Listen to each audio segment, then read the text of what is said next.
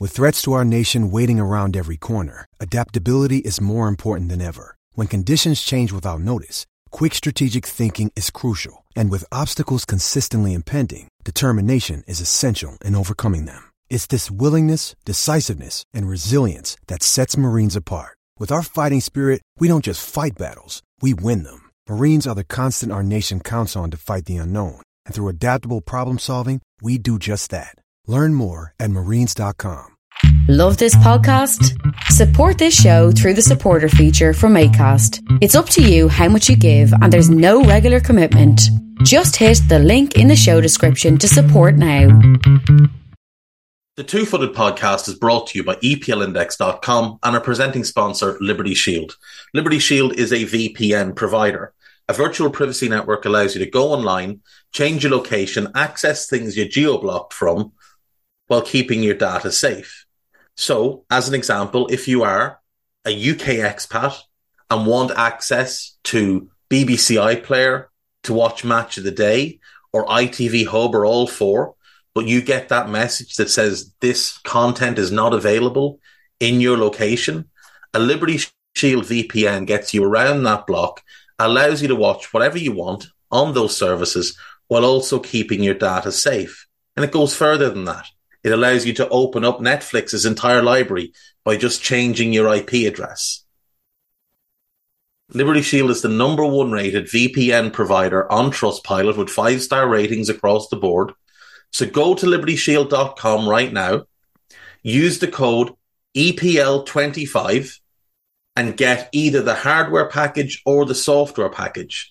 The hardware package is a router that you plug into your existing router, and any item you want to change the I P address on, be it your phone or your television, you connect that to the new Liberty Shield router. All other items can remain connected to your existing router. There's also a software package, which is instantly downloadable to your device, and you can get using straight away. Again, liberty shield dot com, E P L twenty-five for twenty-five percent off at checkout. We're also brought to you by Home of Hopcroft, a giftware and homeware company located in Scotland but shipping worldwide. Check out home of hopcroft dot co dot u k and do check out the E P L Index and Anfield Index shops, which you'll find on Etsy. Use the codes E P L ten or red ten for ten percent off at checkout. And lastly, do remember to check out A Tad Predictable, hosted by Tadiwa. That podcast is on this feed before every Premier League match week.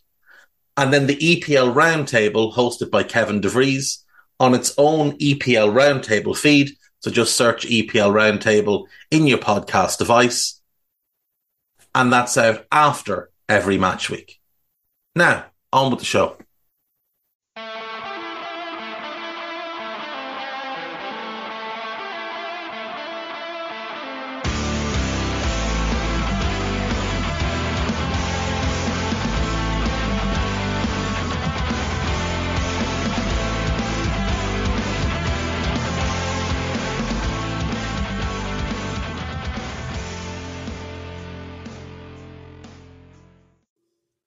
What's good, boys and girls? Two-Footed Podcast. Today is Monday. It's the eighth of May.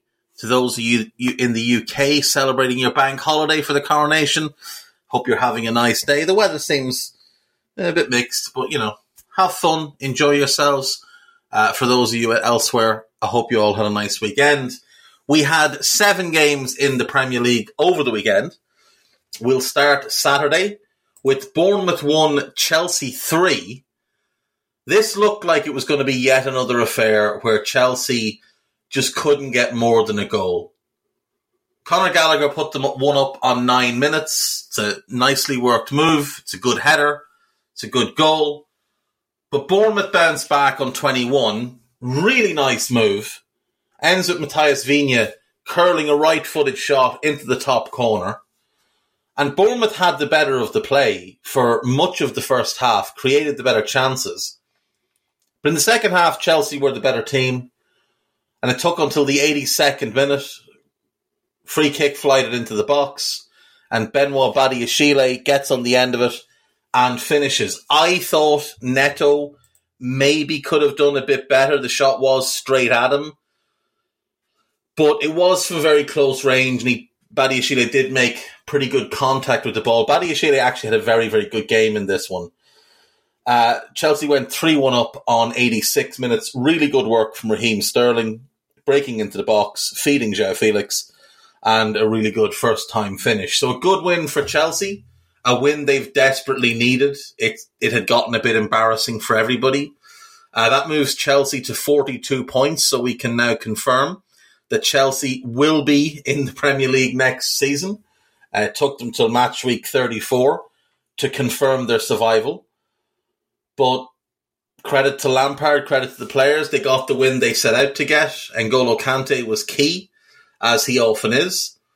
And Chelsea have four games left. Four games within which they must salvage at least at least some pride from the season, because it has been a disaster. There's no way around it. It's been a circus and a mess. But if they could end the season on a bit of a winning run, or in, you know, something resembling half-decent form, then they'd have something to take into the summer. And for Lampard, he'd have something to show when it comes time for him to apply for another job. Because I think from now on, he's going to have to apply. I don't think people will be knocking on his door. After what happened at Everton and what hap- what's happened here at Chelsea, I don't think it's going to be a case where clubs think, oh, you know who'd be great is Frank Lampard. I think he'll have to sell himself. The name recognition, the brand recognition has worn off. So their run-in is Forest at home, City away. They probably split those, beat Forest, lose to City. And then the last two, United away, Newcastle at home, all of a sudden look like more difficult games for United and Newcastle. Both because Chelsea have rediscovered how to potentially score goals, and because United are in poor form at the moment, and Newcastle may be starting to look a little bit rocky. Maybe. Not saying they are, but maybe. Something to keep an eye on. And there's also a lot of players at Chelsea who are playing for their futures. Because we know there's a big fire sale coming up this summer as they try to get their books in order. And there are players there who are under threat of being shipped out the door who might want to stay. So potentially Chelsea could play a massive role in the relegation battle, the title, and the top four battle. Like I said, I expect them now to beat Forest. I think they'll lose to City. I just don't see how they can match up with City. And then you have United away, which... they could easily go and spoil the day for United and take a point. And Newcastle at home. Last day of the season. Toon haven't been as good at home as they are away. And Arsenal might have set a bit of a blueprint in the way they frustrated Newcastle for how teams can go about taking on Eddie Howe's men. For Bournemouth, look, they had secured survival. They don't need to concern themselves with anything else. Technically, they could still go down, but I don't think anyone expects that they will. They're fourteenth. They have four games left. Sorry, three games left, I should say. Away to Crystal Palace, home to Manchester United, and away to Everton. So again, like Chelsea, they could play a part in the race for top four and the relegation battle. So the games aren't meaningless. Now, they might see them as meaningless. They might not put, you know, their best foot forward. But I think Gary O'Neill will want to get as many points as possible. Because I still think there's a lot of doubts over whether he's the right fit long term. The owners took over in January. He wasn't their appointment really. He was just the guy who was there as interim or caretaker. And they went with him. But it wouldn't be a outside the realms of possibility that they might be looking at a change this summer. So he'll want to give a really good final impression on the season. Moving on to our next game from the weekend, Man City two, Leeds one. Fra- Sam Allardyce said, if you stop Erling Haaland, you can stop City. If you stop the supply to Haaland, you'll stop him. We have a plan, yada, yada, yada. and in being so focused on Erling Haaland, Ilkay Gundogan scored on nineteen minutes and then scored again on twenty-seven minutes. Both goals from pretty much the same spot, put into different corners, very much Ilkay Gundogan type goals, really good finishes. Notable from Sam that his big change in the team was to drop Ilan Mellier. Played Joel Robles, and it almost worked out. Now, City, it felt like, could easily just have gone up through the gears at any point. So it didn't feel like they were under threat in this game. Once they were two up, they just sort of coasted through the rest of the game, conserving energy. They've got a big week coming up with Real Madrid in the Champions League. But Rodrigo Moreno did get one back for Leeds in the eighty-fifth minute. Big mistake by Akanji, who's made quite a few mistakes this season and not been punished for them. But look, City rested a number of players in this game. Diaz didn't start. Kyle Walker didn't start. Rodri didn't start. Bernardo Silva didn't start. Jack Grealish didn't start. John Stones didn't start. So it was pretty clear that City saw this as a game that, you know, they should win, and they did win. So that's all that really matters. They are top of the league, one point ahead of Arsenal with the game in hand, and it's very hard to see how they don't win the league from here. Everton away, win. Chelsea home, win. At that point, they would only need one more win or two draws from Brighton and Brentford to secure the title. They do have the Champions League, which will be a distraction, but they've got a strong squad. Everybody's fit. So the ball really is with City right now. For Leeds, it's getting critical. They currently sit seventeenth, but they've played a game more than both Everton and Nottingham Forest, both of whom played today, both of whom could overtake them with a win. Leeds have three games left. Newcastle, West Ham away, and Spurs at home in the final day. Now, that Newcastle game, I think, is a really tasty one, and we'll see how that plays out. But I do think that's a really tasty game, because the two need to get six, possibly, definitely seven points from their remaining four games. And maybe that's a banana peel. If they get through that one, I think they will get top four, but maybe that one is one where they slip up. West Ham look like they should be safe now, so maybe they're not fully up for it. They'll also have a big focus on the Conference League, so maybe it's a rotated West Ham team to take on Leeds that day. And then Spurs at home. They're in with a fighting chance. I don't expect them to stay up at this point, but you just don't know. Saints look gone. The other four, really and truly, they all deserve to go down based on how they've performed, but any of them could stay up either. Moving on, Wolves won Aston Villa nil. This was a really good win for Wolves. Tony Gomes put them one up on Nine minutes with a towering header. And that was all she wrote. Villa looked really leggy in this game. They didn't look like they had the same bite and fire as they've had over Unai Emery's time in charge. It was similar to the United game, but they just didn't look like they were going to score. It looked like they could have played for quite a while. Now, Jose Sa did make one or two good saves, but it did sort of look like Villa had run out of ideas. Great win for Wolves. That gets them to forty. They're going to be in the division next year, so they'll be thrilled. They can just run out their last three games. They don't really need to worry too much. United away, Everton home, Arsenal away. Again, another team that's going to have involvement in the top four, relegation, and the title. But look, they might just look at that Everton game at home and think, that's a home game, last home game of the season.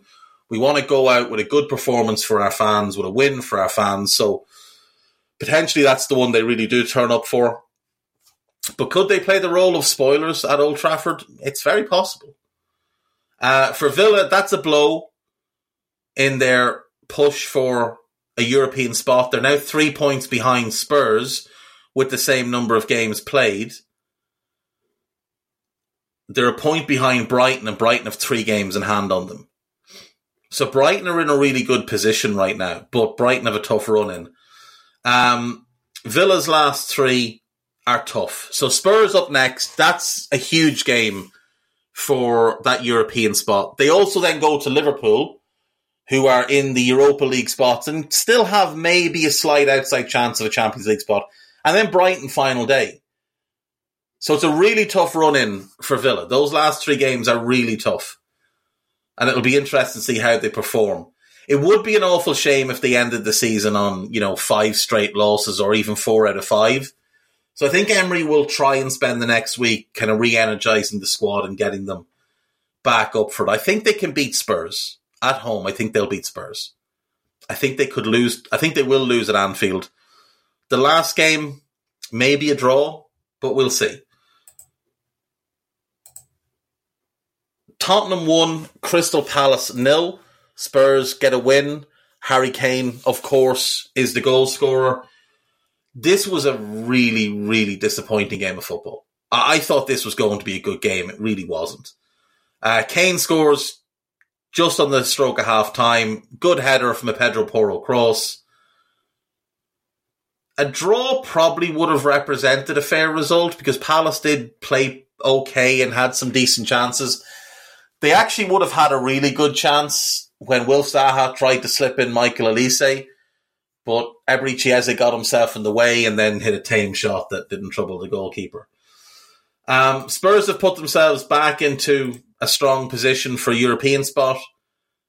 They won't finish any higher than sixth. In all likelihood, they might finish below Brighton because Brighton are two points behind them with three games in hand. But they should finish above Villa if they can get a result at Villa Park, but they've got to get a result there. That game at Villa Park is the hardest of their three left. After that, they get Brentford home. Brentford are pretty much on the beach and done for the season. And then Leeds away in the final day, which will be tough enough, but quality, quality-wise, there's no, there's no real conversation to be had. Spurs are a better team. I think if they want to have any chance of keeping Harry Kane, they've they've got to win. They've got to take four points from those games, and in in doing that, that should be enough to get them a European spot for next season. Uh, for Palace, look, they're they're safe. Roy was brought back in to get them safe. They don't have to worry about anything. Bournemouth at home, Fulham away, Forest at home. So they're going to have a big say in the relegation battle with that game against Forest on the final day. But they look at Bournemouth and they look at Fulham and think, they're in the same situation as us. They're not going to do anything more. They're not getting into Europe. They're not going to get relegated. Perhaps they can win one. Perhaps they could win both. I, I think Roy's done well since taking over. I really do. I, I, I think he's done well. I think it's a credit to him. I think Vieira would have kept them up. I just don't think it would have been as comfortable as it has been under Roy. Uh, moving on then. that was Those were the three p.m. kickoffs on Saturday. The late kickoff on Saturday was Liverpool one, Brentford nil at Anfield. Mo Salah scored the only goal of the game. Liverpool were good value for the win, in truth. Brentford came really to play the role of spoilers, and Anthony Taylor was very favourable to them. There's not a whole lot to say about the game. Salah scored from from a Van Dijk knockdown on thirteen minutes. That's thirty goals for the season for him. He's, the guy is a machine. One off last season's pace, which is also the season before's pace. Uh, he'll end up with the same number of games played as well, which is fifty-one. He is just... He is the greatest attacker, attacking player Liverpool have ever had. He is. He he has. He has outdone Dalglish. He has outdone Rush. He has outdone Hunt. He has outdone Saint John, Keegan. Name them. He's outdone them all. He is an absolute sensation. And Liverpool fans should appreciate him for every last minute that they have. Because at some point, hopefully not for many years, but at some point he will be gone and they will be looking back on him and thinking, geez, I wish I just appreciated him a little bit more. Even if they adored him, they'll think they should have appreciated him a little bit more, because they should. He is incredible. Liverpool have given themselves a bit of a chance here for top four. Now, it's still very much an outside chance. They're one point behind United and three behind Newcastle. They have a considerably better goal difference than United, but a worse goal difference than Newcastle. Both Newcastle and United have games in hand. And both Newcastle and United have run-ins that should be favourable to them, but we'll get to them. And maybe they're not as easy as we thought. Liverpool just have to win their last three games. That's it. That's the mission. Win your last three games.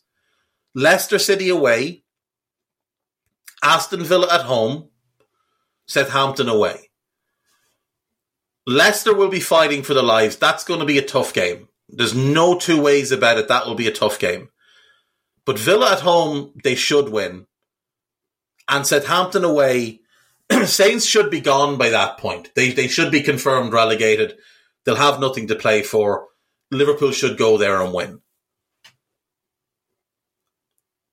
If they do that, if they win those games, they'll end the season on seventy-one points.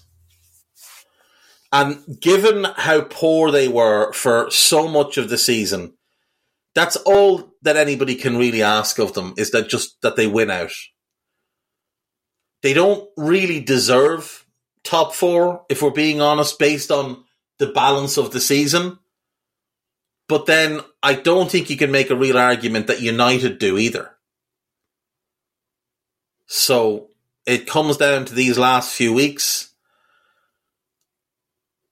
I I would put trust in Liverpool, given Alisson, Virgil, Konate, Robertson, Fabinho playing better, Trent playing the way he is, Mo Salah, and what he's done for the club. I would put trust in those players to get Liverpool to their potential maximum of seventy-one. And we'll talk about United in a second, but I don't know that I put much trust in them. Um, look, Brentford's season is done. It's wrapped. They're ninth. They're unlikely to finish any higher. They've got three games left. They've got West Ham at home next. I think they'll want to win that one because it's a London derby. Then they get Spurs away.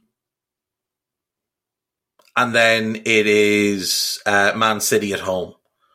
And by the time that City game comes round, I think City will have the title wrapped up. But we'll wait and see. Either way, Brentford, and they're not getting into Europe.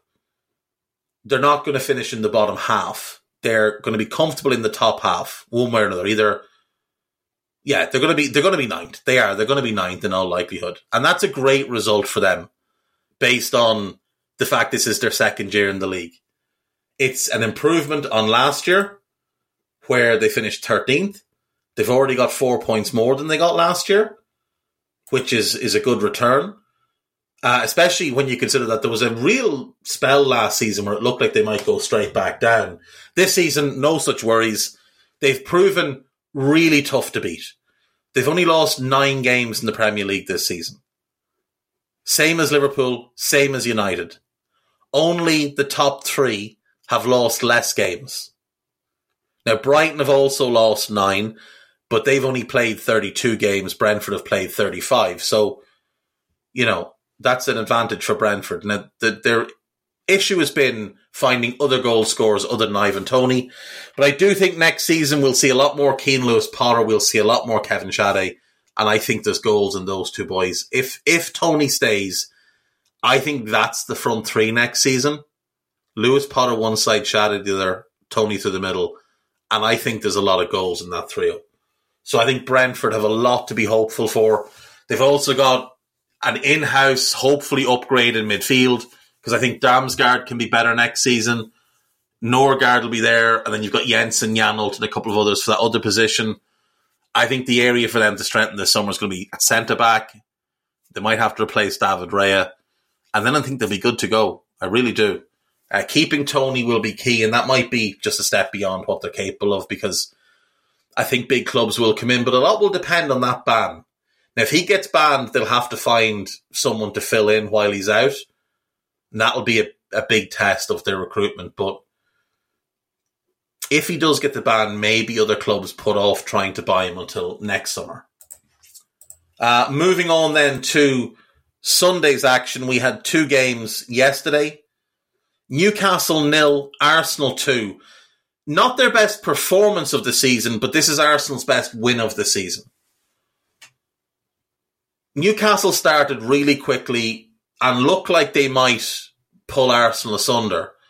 Looked like they'd gotten a penalty, but it was overturned by V A R. And that did hit Newcastle hard. I think there was that gap in play, gave Arsenal a breather, took some of the momentum out of Newcastle, and then Martin Odegaard scored really quickly afterwards. This guy, he has been so, so good this season. Absolutely a contender for Footballer of the Year. He's nailed on for Team of the Year, and I want to talk about Team of the Year in a bit. So I'm, I'm, I'm pretty settled on nine players in my Team of the Year. Um, but every time Arsenal need a lift, it's this guy who turns up. And he's not the most vocal of captains, but he is a real captain. He does set the standards and lead by example. When they need someone to lift the team up, it's nine times out of ten, it's him. It's been so impressive to watch him this year. It's been great to see him finally realise all that talent that made him the biggest thing going when he was sort of doing his tour of Europe and training at all the different top clubs before he made the move to Real, which, you know, I think in hindsight everybody would agree was a mistake. Um, he's twenty-four years of age now, so he's just about entering his prime. But I bet he wishes he could have those Real years back. Now, he learned a lot, and he had a couple of really good loan spells. He did really well at Betis Arnhem, really well at Real Sociedad. But I do wonder if he could go back, would he make a different move? Now, this path has obviously led him to where he is. It's led him to Arsenal. It's led him to be captain of the club and, and challenging for the title. But, you know, it's just a shame he lost a few years. But great to see him performing the way he is. What a player. Tremendous. So the Gunners, I thought they'd lose this game. I said it all week, I thought they'd lose. But great, great win. Big, big cojones in this game from Arsenal. Fabian Schär own goal, made it two. And Newcastle, for all their huffing and puffing, they didn't really ever look like they might win the game or get back into it. Now, a couple of things here. I thought Eddie Howe got his team selection wrong.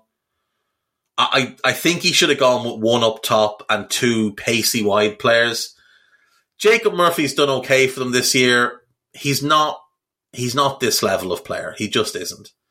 Um They had Almirón, Saint-Maximin and Gordon on the bench. I think he probably should have started Almirón and Saint-Maximin. I think those two either side of, of Isak, in the form Isak is in, would have been very problematic for Arsenal. Instead, he shoved Isak onto the left wing, and I, I just thought that was a mistake. Um, he came out after the game, though, and he, he complained about Arsenal kind of slowing the game and breaking up the flow of the game, and frankly, all I could do was laugh, because that's all Newcastle have done all season, is just break up the flow of games and minimise how often the ball is in play. Uh, his Newcastle team average the least amount of ball in play across the season, and he tried to push back against it, but those are just the facts, Eddie, and there's no point in you really denying them. Um, Arsenal, one point behind City, but City do have the game in hand, which gives them a big advantage. Arsenal's next game is is Brighton at home. Then they go to Forest, and then they get Wolves at home. I would have them taking seven points from those games, which will have them finishing on eighty-eight points, which is an incredible return. They are best in the Premier League era. They're best in the Premier League era. But I think City take ten points from their last four games, which will mean that City finish on ninety-two points. So yeah, I think they win the league. I, I thought it would be seven because I thought they'd lose to, to Newcastle. I now think it'll be four. They've got the goal difference advantage as well, which is massive, and it's a significant advantage. It's plus fourteen goals. Uh, for the tune, I still think they'll get top four, and I think they deserve top four over the balance of the season. But that Newcastle, that, that Leeds game is difficult. Brighton will be difficult. It's a Thursday night game as well, so it's a little, little bit of a weird one. Then Leicester on a Monday night. Leicester will be fighting for everything. And then they've got to go to Chelsea. Now, in all likelihood, six points gets them top four. If they get six points, that'll put them on seventy-one. They've got a seven-goal advantage over Liverpool. So, unless they were to lose too heavily, which I don't see happening, Newcastle could be, or should be, confident that a top four place is imminent. Plus thirty-two goal difference, which is massive as well. It, you can look back over the last thirty-five years of the big five leagues. Plus thirty in the goal difference column is pretty much guaranteed top four football. The only two teams in the last thirty-five years who finished with plus thirty and didn't get a top four finish in those top five leagues are Fiorentina back in oh five oh six Serie A or oh six oh seven. Let me just check that. Da, da, da, da, league table.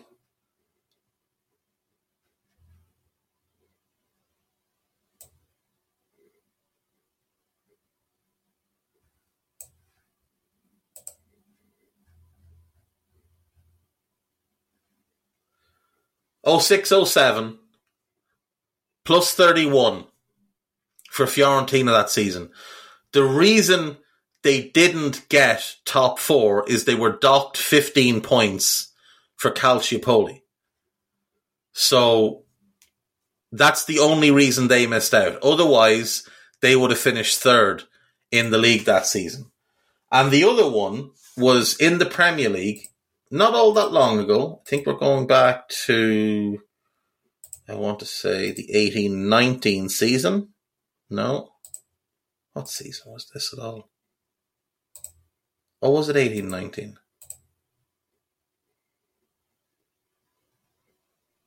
This must make great radio. Sorry, it was sixteen seventeen. Arsenal finished with plus thirty-three.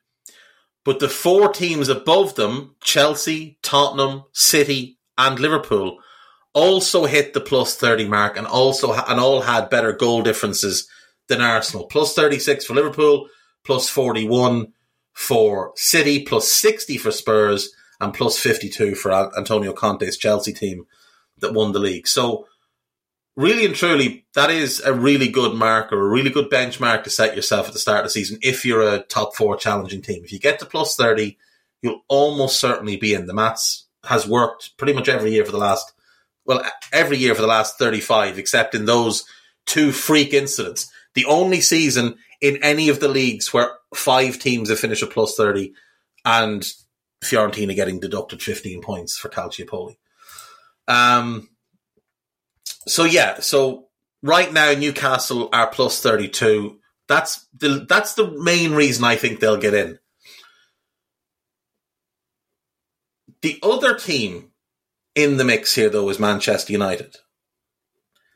And yesterday they lost one nil away to West Ham. Saïd Benrahma on twenty-seven minutes. A howler from David De Gea. An absolute howler. United were poor. They looked leggy. They looked like they were clueless in attack. The goals have dried up in recent weeks. Rashford's hot spell has come to an end. Bruno Fernandes is looking very leggy in, in his recent performances and looks like a guy that's running on fumes. Obviously, playing left wing yesterday didn't really help. Weghorst is a ten. It is not an experiment that's working.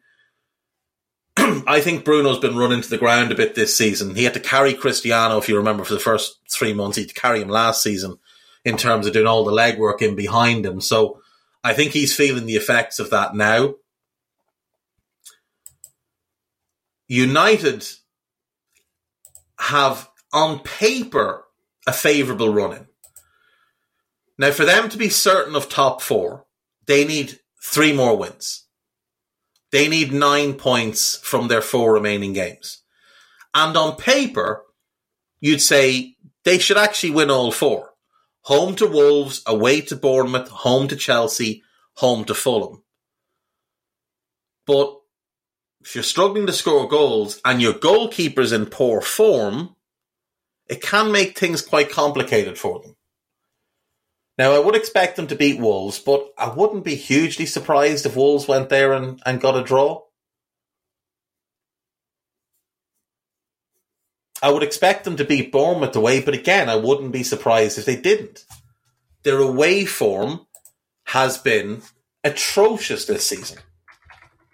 They are relying so heavily on their home form. Now, they're fortunate in that three of their last four games are at home, but they may well need to go and win at Bournemouth. They've only won, sorry, they've lost eight games away from home this season, which really is not good enough for a team that cost what that team cost, for a manager that's getting the praise that that manager is getting. If you look at their away results this season, they got hammered by Brentford. They beat Southampton, very fortunate, completely outplayed in the game, scored against the run of play by Bruno Fernandes, but Southampton are going down. They beat Leicester. Leicester could potentially go down. They got a goal and kind of clung on for the win, if you remember that game. City beat them six three. They beat Everton, potentially going down. They drew with Chelsea, last-minute goal by Casemiro. They lost at Aston Villa. They beat Fulham two one, late, late, late Garnacho goal, a game largely forgotten because that's the night Cristiano spat the dummy on television with Piers Morgan. They beat Wolves. At the time, Wolves were dreadful. They drew at Crystal Palace. They lost to Arsenal. They beat Leeds, potentially going down. They got beaten seven nil by Liverpool. They got absolutely tonked by Newcastle, but the game only ended two nil.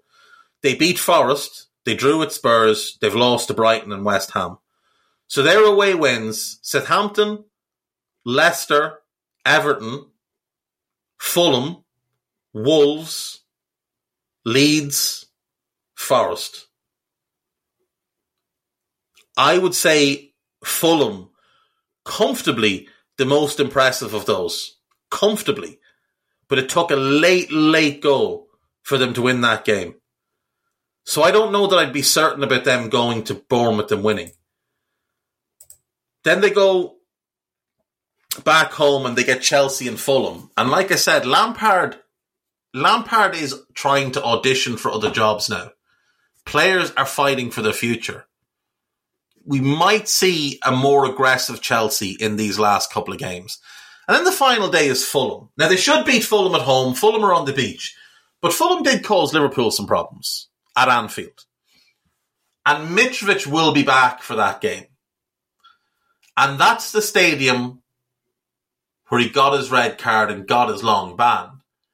And I do wonder if maybe, maybe Fulham might be just a little bit inspired by what they view as a major wrong that was perpetrated against them. So maybe there's a result for Fulham there. And remember, United could go unbeaten, win two and draw two, and potentially lose out on goal difference to Liverpool. Would it be a surprise if they won two and drew two?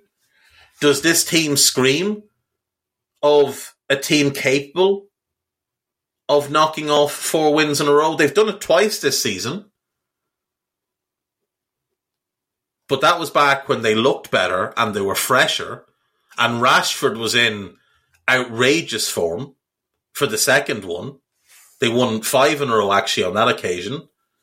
Rashford scored in four of them. Marcus Rashford has only scored one goal in the league since his brace against Leicester back in mid-February. And that was against Brentford over a month ago. Sorry, I'm wrong. He scored against Spurs. Two goals since mid-February. Two. Compared to the run he went on where he scored in nine of ten. That's got to be a bit of a concern for Ten Hag. There's no goals left in this team. Bruno Fernandes has one goal since early February in the league.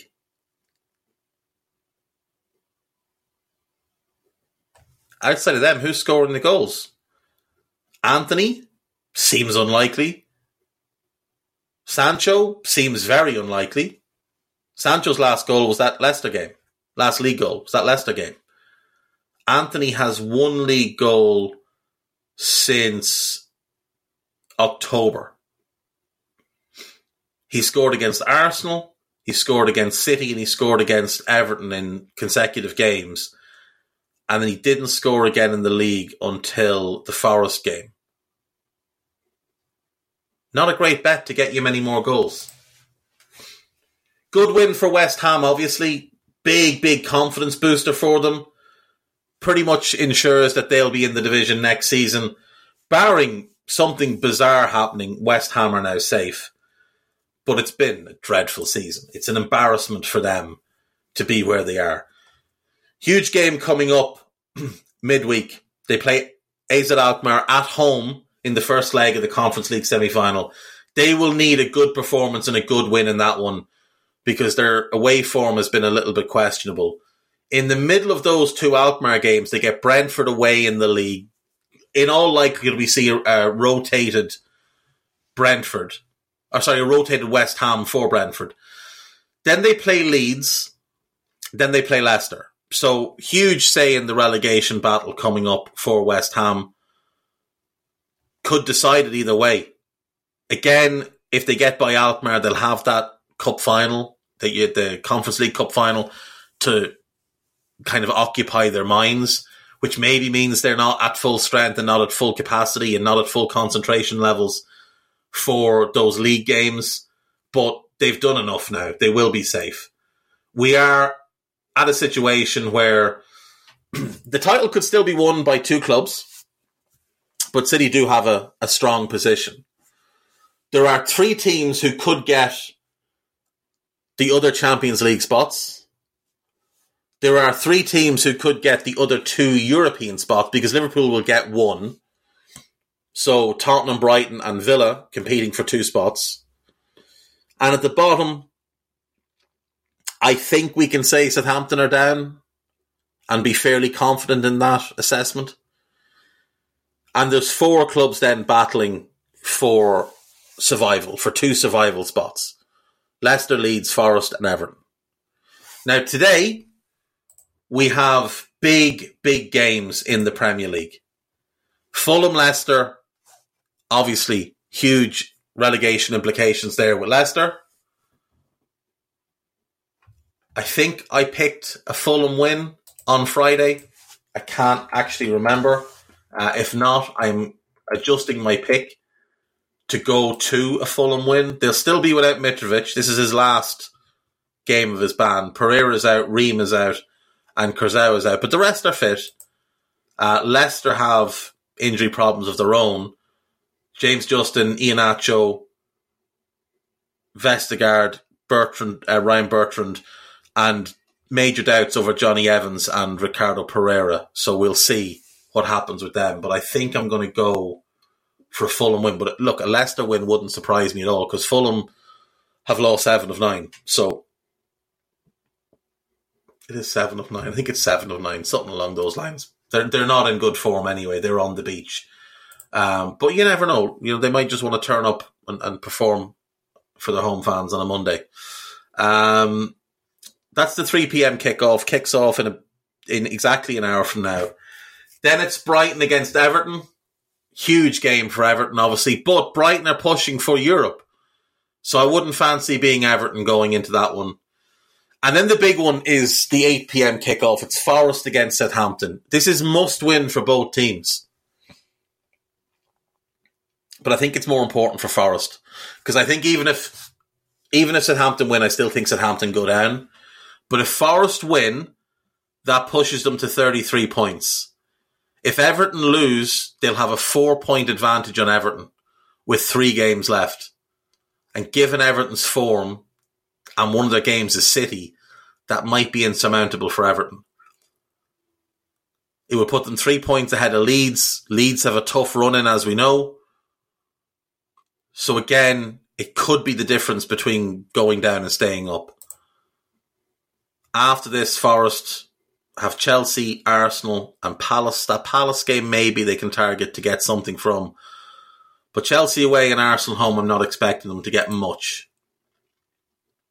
Big, big day in the Premier League. Don't know if any of the games will be all that good because I think there'll be a lot of fear, a lot of anxiety among the players, the fans. Relegation from this division is a massive, massive thing.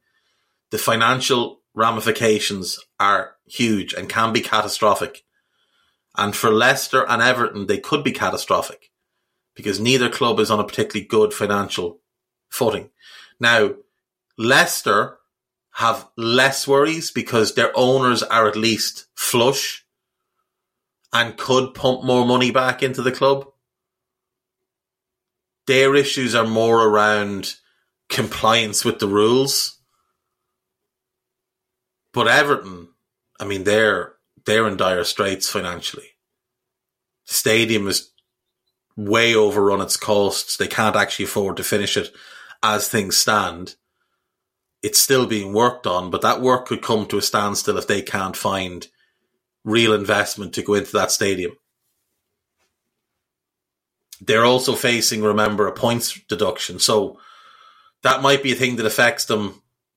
Not next season if they're relegated, but the following season if they come back up, they might come back up and have to start at minus six or minus nine or something like that.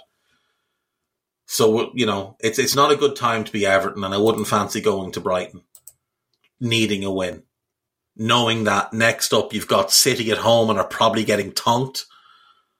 Then you've got to go to Wolves, who might just want to win that last game at home for their fans. And then Bournemouth will be no pushover on the final day. So, yeah, really, really tough path for Everton. If Sean Dyche gets them out of this, they need to give him a new long-term contract. I will take a break. When we come back, we'll recap some of the action in the lower leagues and we'll have a look at some of the news. We'll do the gossip and we'll be done. About an hour fifteen, I'm reckoning today, so about thirty minutes when we come back. See you in a sec.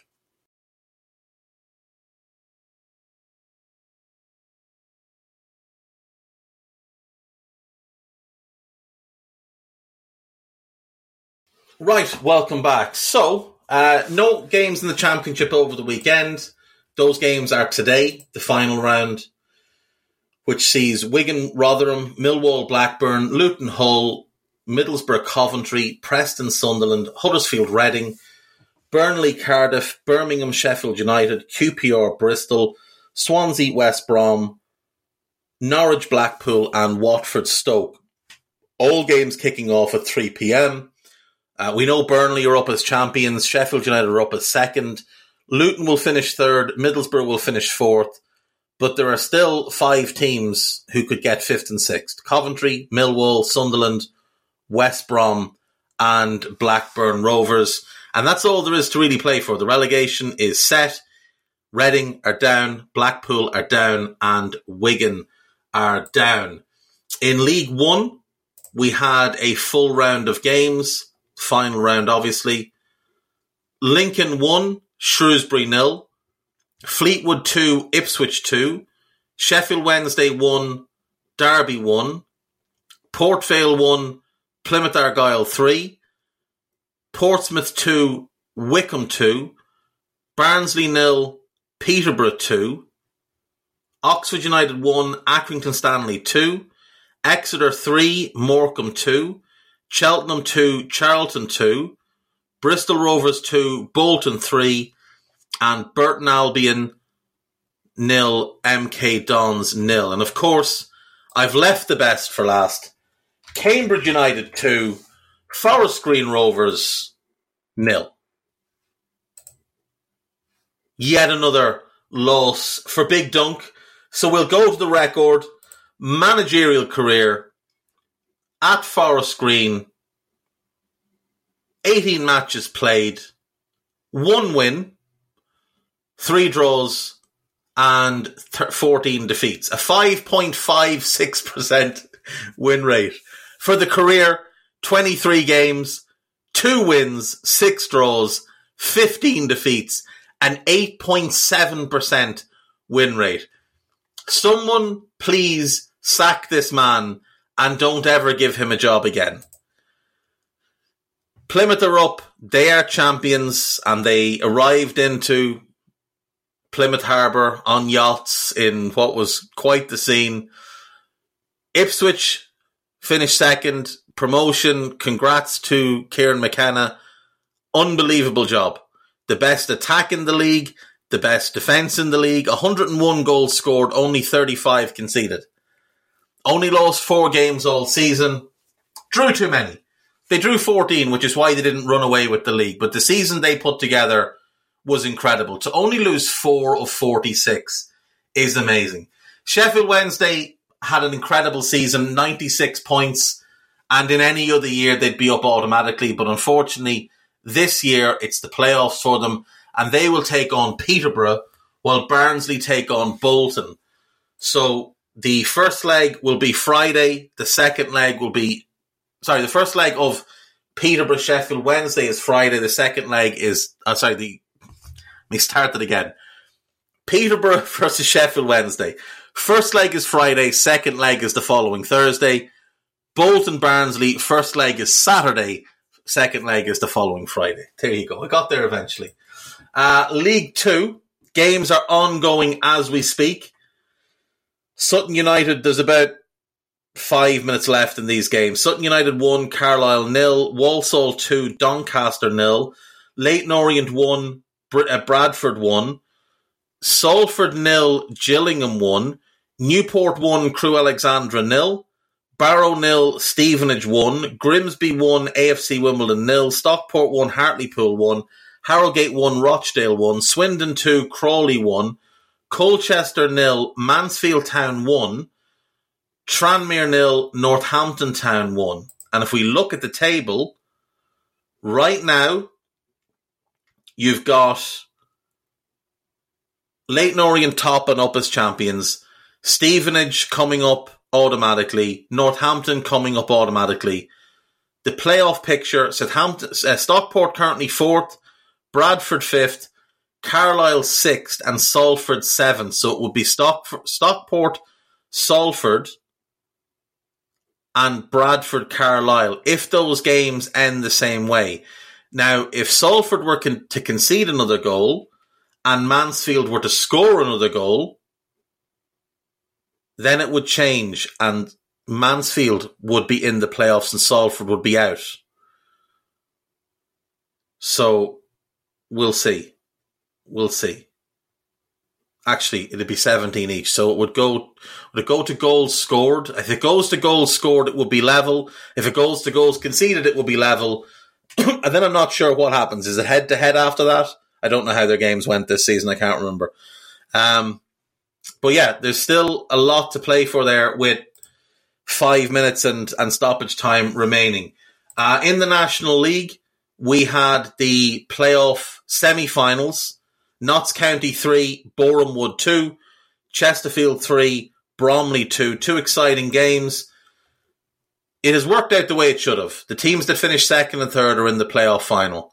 Notts County have had an unbelievable season. They got one hundred seventy points, sorry, one hundred seven points from forty-six games, only lost three games all season, one hundred seventeen goals scored, forty-two conceded.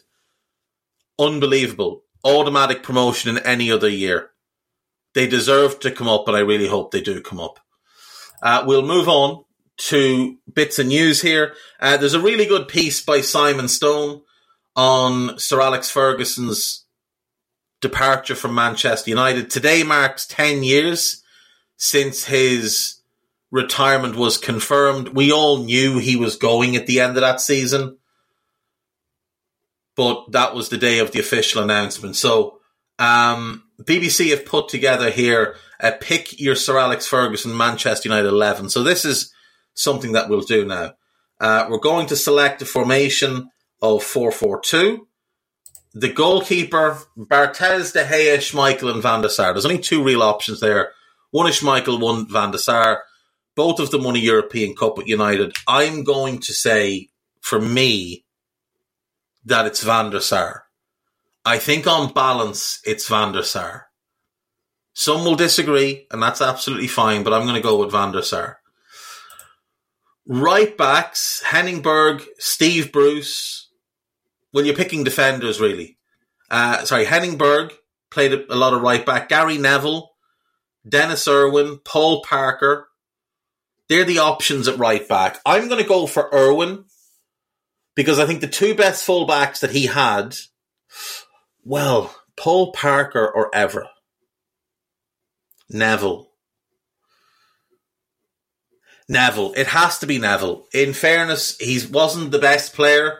He had a great career. He was part of all their success. So we'll go Neville, which makes Irwin an easy pick at left back. The two centre-backs, there's three options, and if you don't pick two of them, I, I don't know what to say to you. Um, Nemanja Vidic and Yapstam are the two for me. I would have Gary Pallister as the third option there, but Neville, Stam, Vidic and Irwin, that is a ferocious defence. Right side of midfield, it's going to be Beckham. Middle of the park will be Keane and Paul Scholes. Left side, it has to be Ryan Giggs. Up front, there's so many options here. Berbatov, Cantona, Cole, Hughes, McClare, Van Nistelrooy, Cristiano, Rooney, Sheringham, Solskjaer, Tevez, Van Persie, and from back in the day, Norman Whiteside. But we're not gonna we're not gonna consider him. Um, it feels like Cantona has to be in,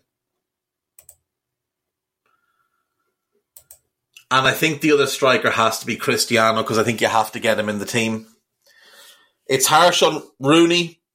It's harsh on Van Nistelrooy. It's particularly harsh, I think, on Mark Hughes, who was great for United in the early days under Ferguson. But I'm going to go Cantona and Cristiano. Van der Sar, Neville, Stam, Vidic, Irwin, Beckham, Keane, Scholes, Giggs, Cantona and Cristiano. And I would fully support anyone picking Wayne Rooney, but I do think Cantona is one of the real defining players of Sir Alex Ferguson's time at Manchester United. And he is also probably the single biggest reason the dominance began. When they bought him in from Leeds, he made such a seismic difference to them. I think he has to be in. And Cristiano, the best parts of his career were not spent at Manchester United, but his last two seasons there were better than any season Rooney put together at United. So we're going to go with him. Um, I'm I'm pretty happy with that team, to be honest. I think that's a strong, balanced team with plenty of goals, plenty of grit. It's going to be great defensively. Um, David Beckham crossing for Cristiano to head. There's a lot of goals straight away.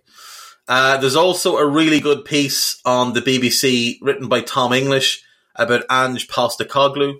Um, Celtic confirmed as league champions north of the border. I had wanted them to hold out and win it next week at Ibrox, but, you know, getting to ruin the coronation uh, for all the Rangers fans is, is payment enough for me. Make sure you're checking out the Boise Bus, part of the E P, E P L Index podcast network.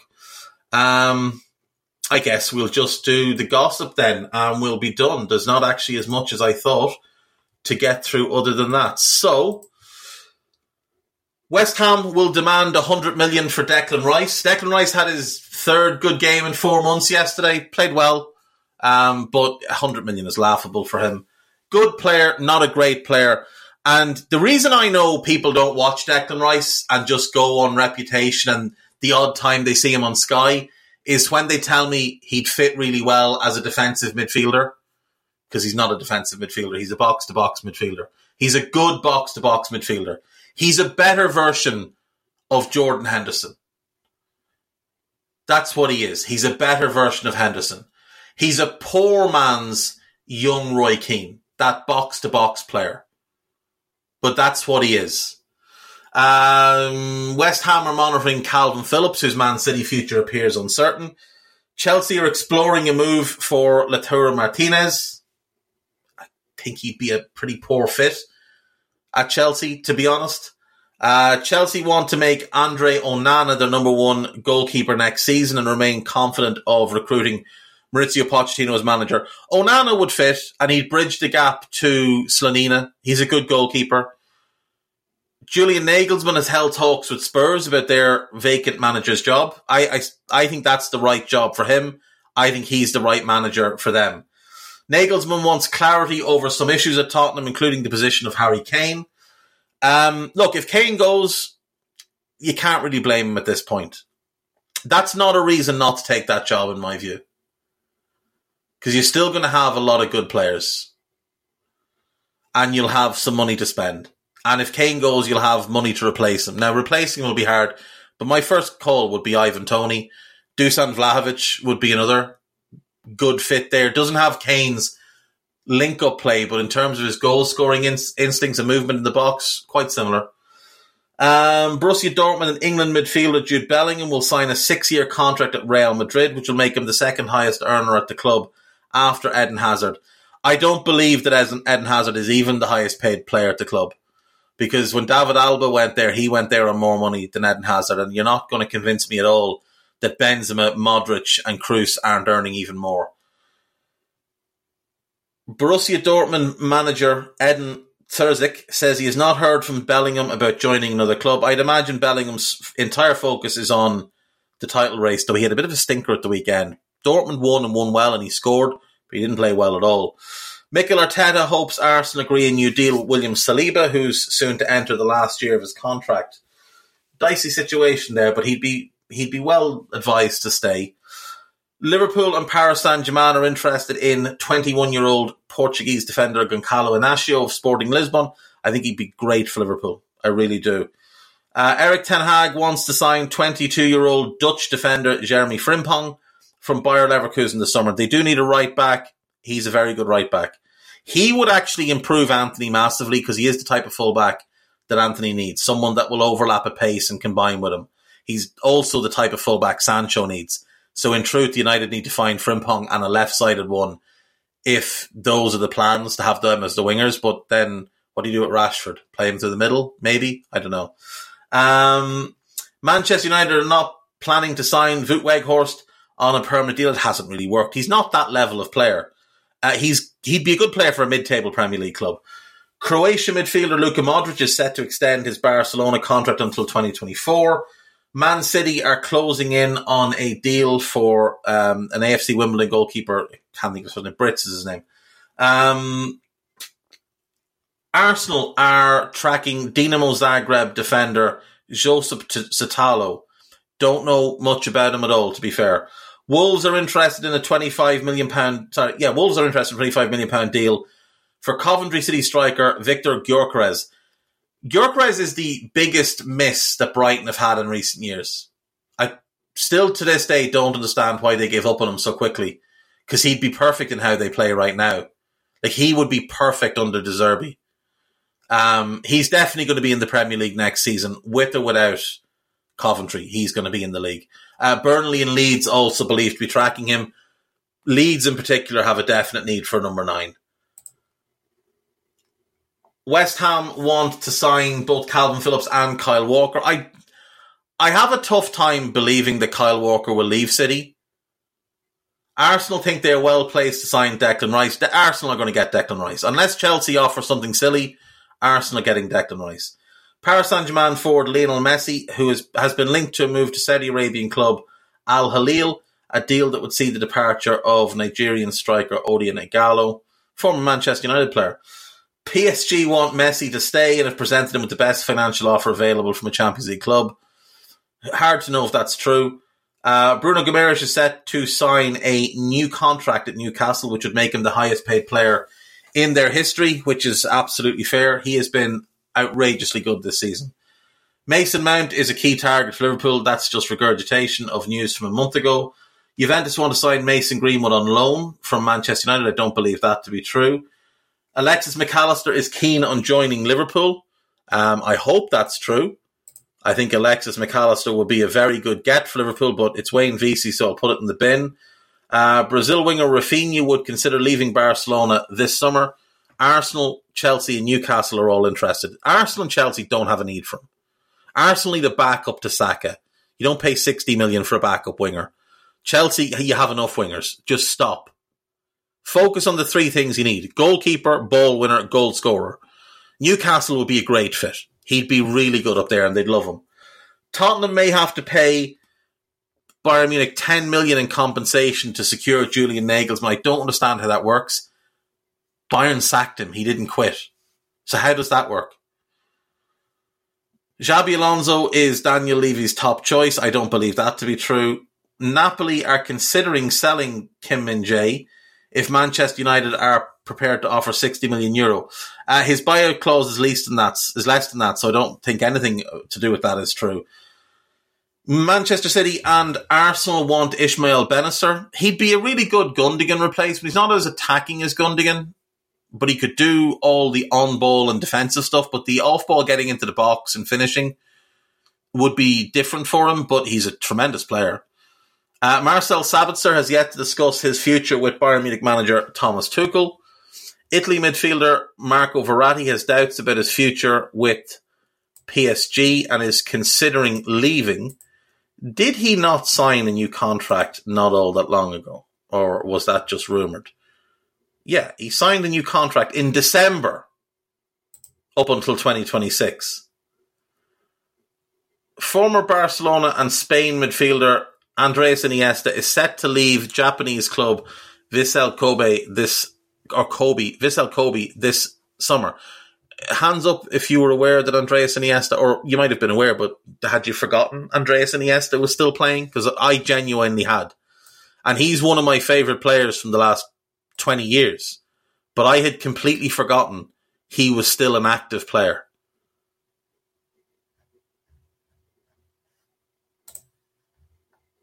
He's been there six years. Four and a half full seasons plus this season. Playing between twenty-five and thirty-five games a season. Don't, he's played a lot less this season, but um, yeah, I genuinely had completely forgotten he was still there. What a player. What an incredible player. Uh, Bournemouth and Colombia midfielder Jefferson Lerma is a target for West Ham, Crystal Palace and Leicester.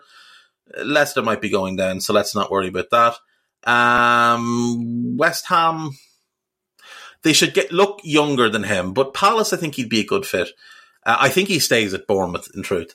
Former Barnsley and West Brom boss Valer- Valerian Ismail is a contender to replace Chris Wilder at Watford.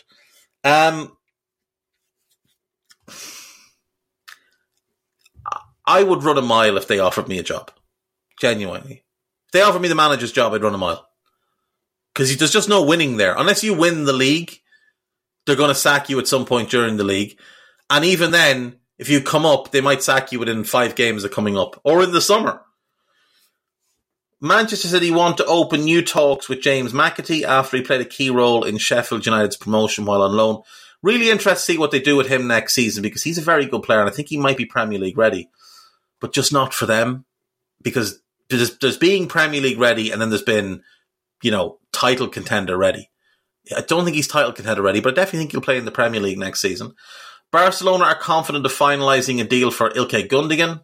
He'll be a huge loss to City. He really will. He has been so impressive and so important for them since going there. And he's just so understated. He just goes about his business.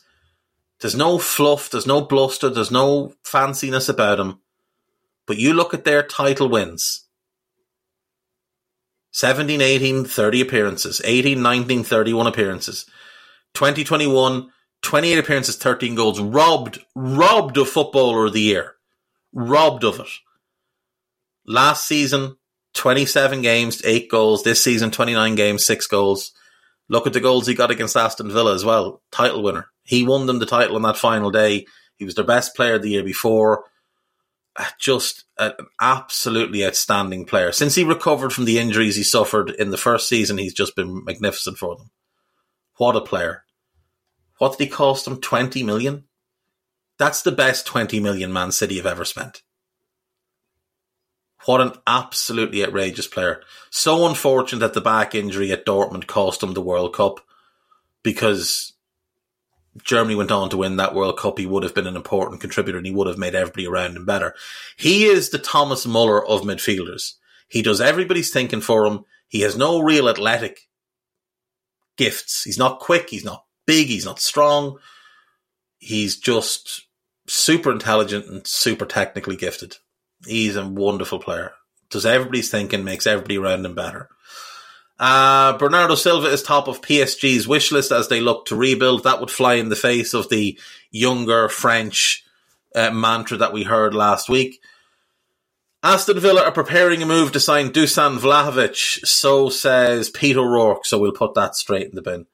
Um, Tottenham have asked Barcelona to name the price for Frank Kessie. Would be an awful signing for them. He's a good player, but they have that profile of midfielder over and over again.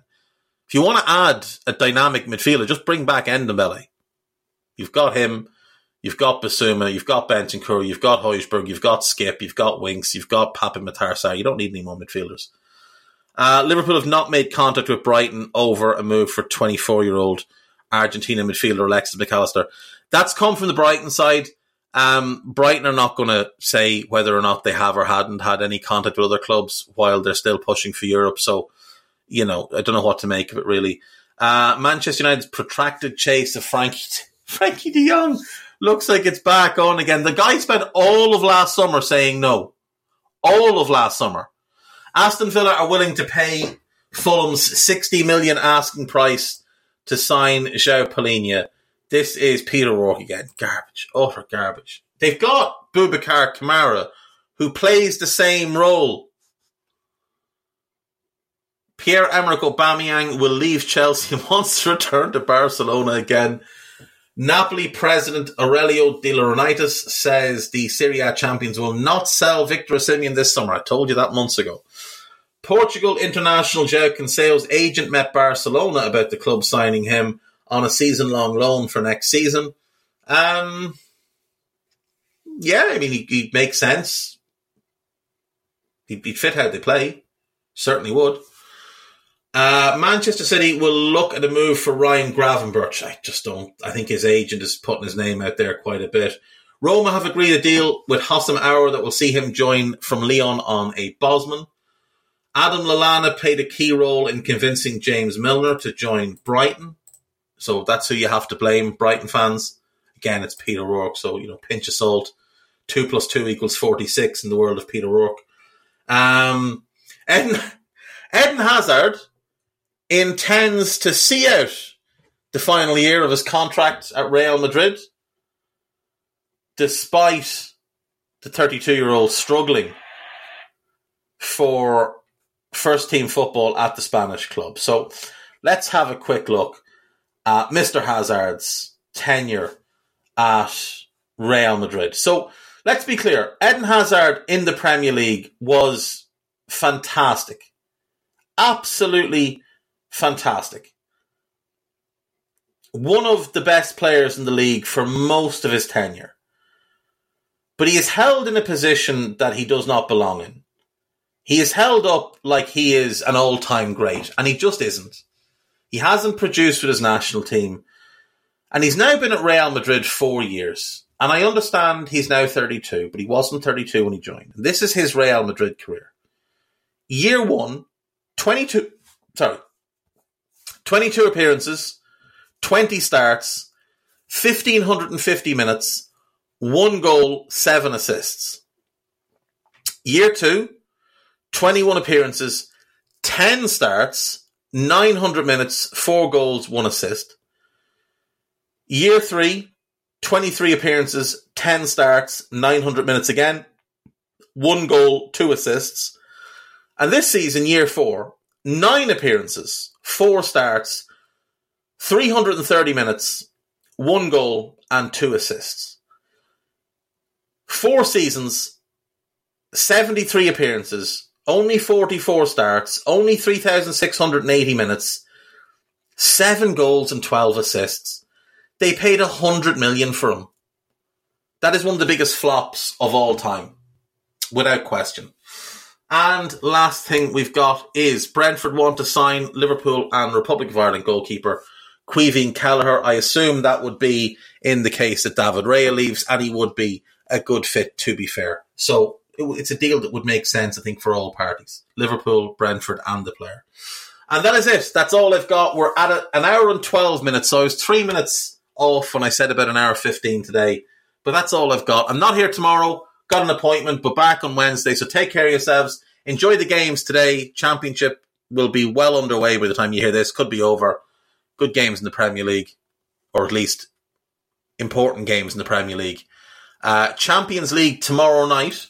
Let's just quickly, before we go, we'll get this to the hour fifteen. Why not? Um, Champions League tomorrow night, because I won't be here to talk about it.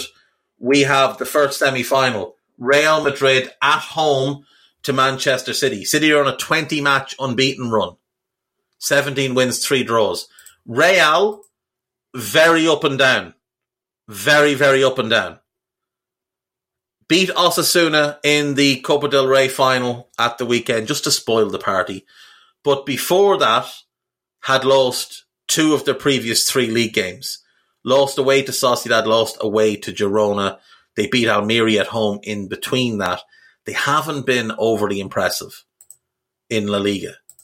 But they're Real Madrid. And when the Champions League nights come around, there's nobody who does it better than Real Madrid. I think they will beat City in Madrid, which will put it all on that second leg.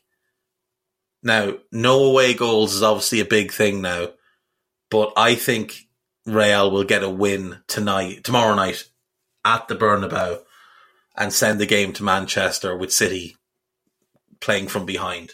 But we'll see. We'll see. I wouldn't be at all surprised if City went in there and beat them. And likewise, I wouldn't be surprised if Real came to the Bernabeu then and beat them. Real Madrid are zombies. And until they're knocked out, until I know that they're dead, they will be my pick to win the Champions League this year. In the same way, Golden State will be my pick to win the N B A Finals until somebody knocks them out. And right now they're down two one against the Lakers. But they're zombies. They've won it four times in the last eight years. So, and two of the years they didn't win it, they got to the finals, and the other two, everybody was injured. So, I'm not writing them off. I'm not writing Real Madrid off. You can't bet against Benzema, Modric, Cruz. Never bet against that type of winning nous, winning know-how, and Carlo Ancelotti, who is a warlock when it comes to the Champions League. So that's all I've got, folks. Take care of yourselves. Bye-bye.